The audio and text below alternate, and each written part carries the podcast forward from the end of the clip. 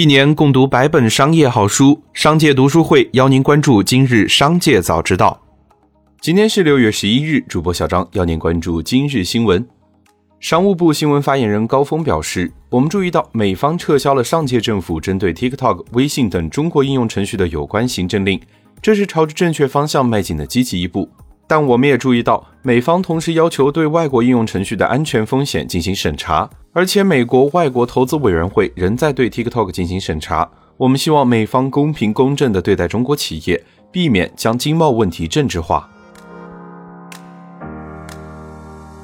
6月10日，海南自由贸易港法自公布之日起实行。该法明确，国家在海南岛全岛设立海南自由贸易港，分步骤、分阶段建立自由贸易港政策和制度体系，实现贸易、投资、跨境资金流动、人员进出、运输往来自由便利和数据安全有序流动。海南自由贸易港建设和管理活动适用本法。接下来，让我们来关注企业动态。比亚迪董事长兼总裁王传福被问到比亚迪会造手机吗？王传福表示，他们代工很多手机，华为的大部分手机都是他们造的，他们既能做电池，又能做电机，又能做电控，目前全球也就是比亚迪可以做到。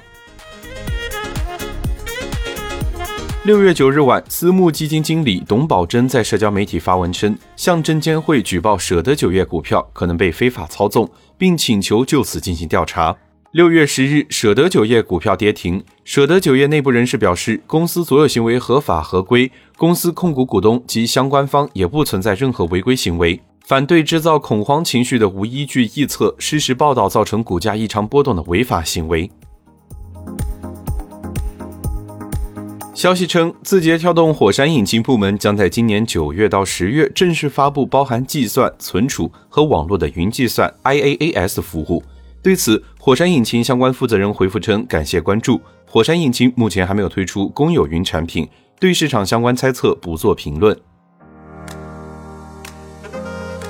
近日，哗啦啦商业保理有限公司等执行裁定书公布，申请执行人为哗啦啦商业保理有限公司，被执行人为天津飞鸽车业发展有限公司、东峡大通管理咨询有限公司。裁定书显示，通过法院财产调查系统对被执行人的银行存款、车辆、房产等进行调查，未发现被执行人有可供执行的财产。本院依法对被执行人采取限制高消费等强制措施等。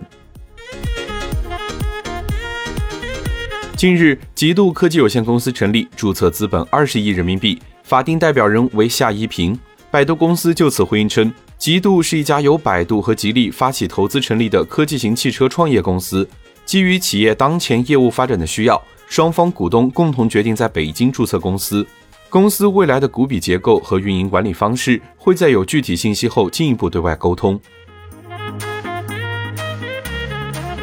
近日，京东子公司上海原麦贸易有限公司新增一则行政处罚，处罚事由为销售不符合保障人体健康和人身财产安全的产品，处罚结果为没收违法所得并罚款约 1.6 万元，处罚单位为嘉定区市场监督管理局。值得一提的是，该公司此前曾多次因销售不合格产品、虚假宣传等被行政处罚。6月10日，新津147亩土地低价拍出，成交总价约 8.5 亿。工商信息显示，武汉青年城荣城科技有限公司为青年城投资集团有限公司下属企业，后者由卓尔控股持股 60%， 小米持股 40%。 接下来，让我们来关注产业方面的消息。国资委发布进一步促进中央企业所属融资租赁公司健康发展和加强风险防范的通知。通知规定，中央企业所属融资租赁公司应当严格执行国家宏观调控政策，模范遵守行业监管要求，规范开展售后回租，不得变相发放贷款，严格限制以不能变现的财产作为租赁物，不得对租赁物低值高买。融资租赁公司应当重视租赁物的风险缓释作用。报告显示，2021年我国的独居成年群体规模将接近1亿人，而养宠人群数量则达到了6294万人，超过 50%， 且宠物主为爱宠花钱的意愿愈发强烈，宠物消费领域将迎来整体升级。端午假期临近，大部分航线目前还有大量折扣机票，甚至有航线机票较五一价格下降了30%。另外，3小时旅游圈也成为假期出行首选。今年端午假期出游为探亲、旅游度假等短途旅行为主，预计客流高峰将出现在6月11日和13日2天。目前，端午大部分航线，包括部分热门航线，普遍还有5折左右的折扣票，并且票源充足。